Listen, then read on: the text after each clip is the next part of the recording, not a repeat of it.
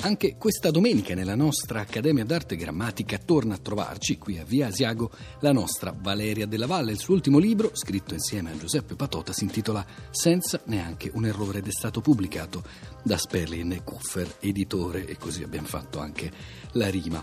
Valeria della Valle è qui oggi per rispondere a un dubbio che ci è stato posto dal nostro ascoltatore Marco.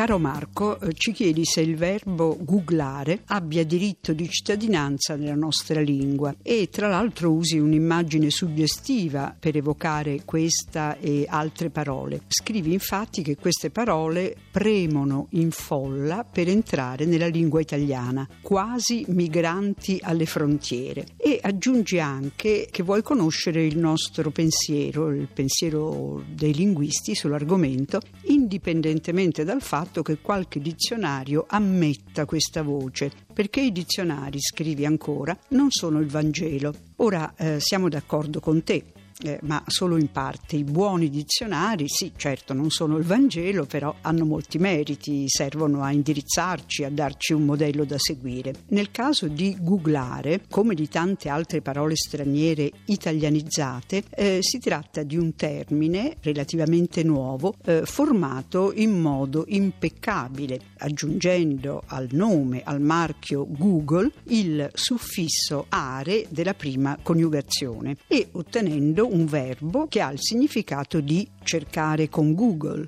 fare una ricerca attraverso la rete telematica servendosi del motore Google.